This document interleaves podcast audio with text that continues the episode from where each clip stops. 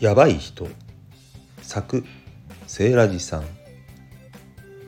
やばい人がやばいのはそのやばさそのものではなく本人がやばい人であることを認識できていないこと。自分は全くやばくない。正しい自分は悪くない。間違っている相手が悪い。反対意見が出ようものならたちまち暴走し激しく爆発。だから周囲を敵にして味方を全て失っていく。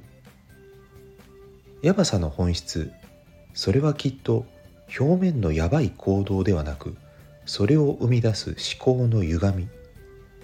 その思考回路を育んだ過去の経緯を紐解いて倍の時間で修復しよう。丁寧に。ゆっくりと。